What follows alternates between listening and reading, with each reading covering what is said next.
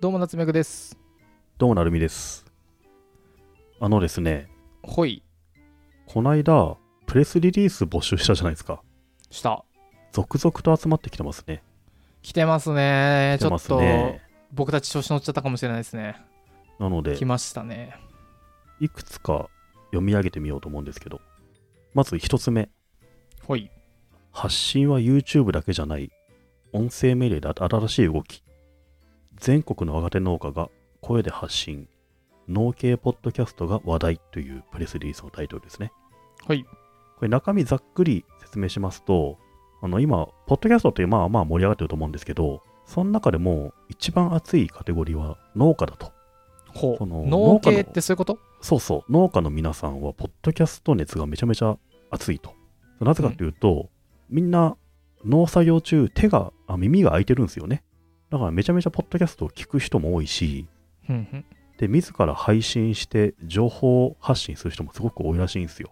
なのでね、あの、農業はラジオと親和性がすごい高いらしく、すでに25番組以上農業関係の番組であるらしいですよへー、ポッドキャスト。それって本当に相性いいんだな。ほんといいっすね。あれか、仕事中、そうコそう。ミ暇なのか耳が。耳は開いてんのよ。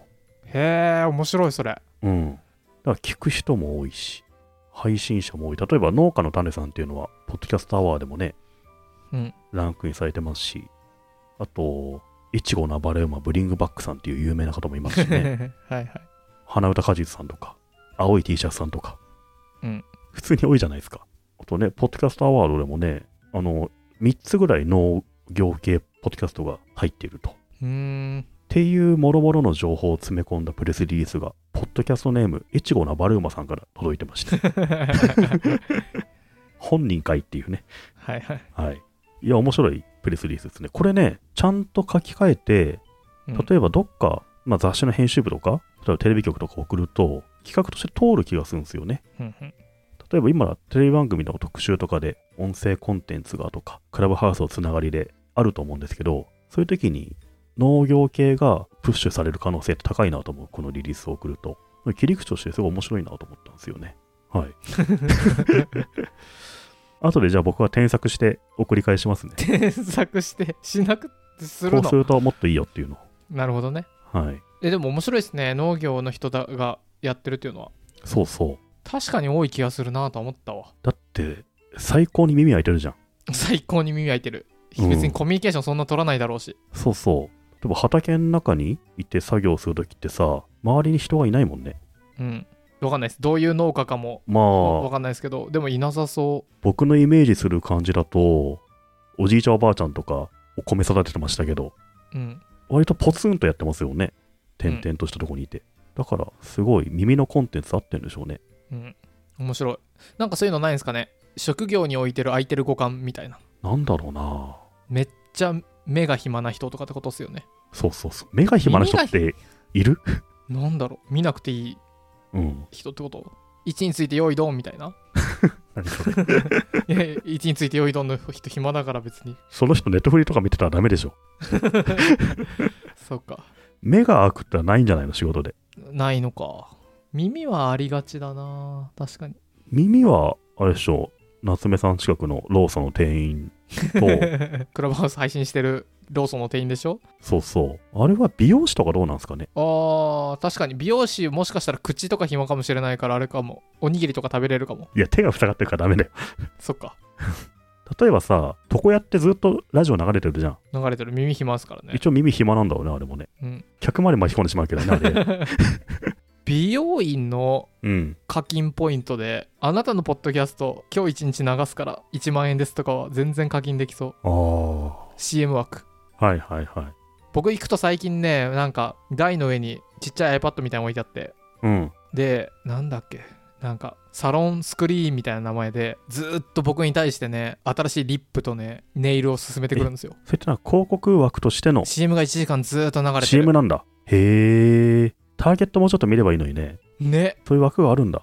面白いな。面白いけど僕にさずーっとネイル進めてくるんですよそれ男性向けの在庫が埋まってないというかなんか男性向けの商材がないのかねクライアントにアットコスメが2018年からやってるサービスらしいですよそれじゃもう僕らはどうしようもないですね青山表参道銀座恵比寿代官山の高級ヘアサロン58店舗の鏡の前全席に iPad mini を700台設置提携動画をでねうーん死認率98%ってそれは見るんだけ ど見るのよまあでもそこでさ、例えばなんだろう、SARS の CM 流れても嫌だよね。何スマート HR です。みたい な。ビズリーチとかってやるってこそうとそうそうそう。B ダッシュとか言っても嫌じゃないですか。 まあねなんかターゲットセグメントが雑すぎるうん。そりゃ見るんだけど結構あれ苦痛なんだよなえじゃあ今雑誌って渡されないの今雑誌ダメですあ、なんかコロナ的にダメか。そうそそっかそっか。まあでも最近なんか自分のスマホ見ちゃうよね、普通にね。ううんうん僕はもうずっと切ってるとここうやって見てますけどいや、それ落ち着かないでしょ。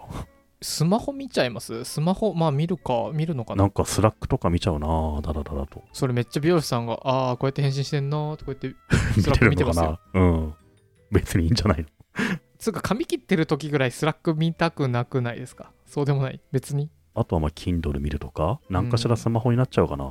僕昔は雑誌見るの好きだったんですけどね雑誌なんてその時しか見ないからああ、そうだね。今ないのか。ないですね雑誌でねあの新人は怒られたりするらしいですよすごく程よいちゃんといいお客さんを見ていい雑誌を出せっつって3冊うーねんなるみさんだったらメンズノンノじゃないなみたいなモノマガジンだなみたいなはいはい。なんかそういうだねうん。昔の分あったかなみたいなね。そうそうそうそうちょっとねポンコツな人だと僕らにキャンキャン出しちゃうからね そんなのはいないだろう。いやいや結構でもねあの何にも考えずに出しほいってやってファミマで流れるさ、うん帝京平成大学和 をワオとか、合宿メーカーワオとかさ、あれ、あれこそもうちょっとターゲットしてほしいけどね。 いやいやいや 何もう僕たちはいい僕ら免許もあるし、大学も行かないじゃないですか。僕の知り合いがファインマでバイトしててもう嫌いになったって言ってましたよいや、本当心病むっていうようなあれね。つうかちょっと拷問に近いというか防げないのはやばいですよね、耳をね防げないのはでも今、高校生だったら普通じゃん、自分が。うん帝京平成大学行きたくなると思うんだよ ね。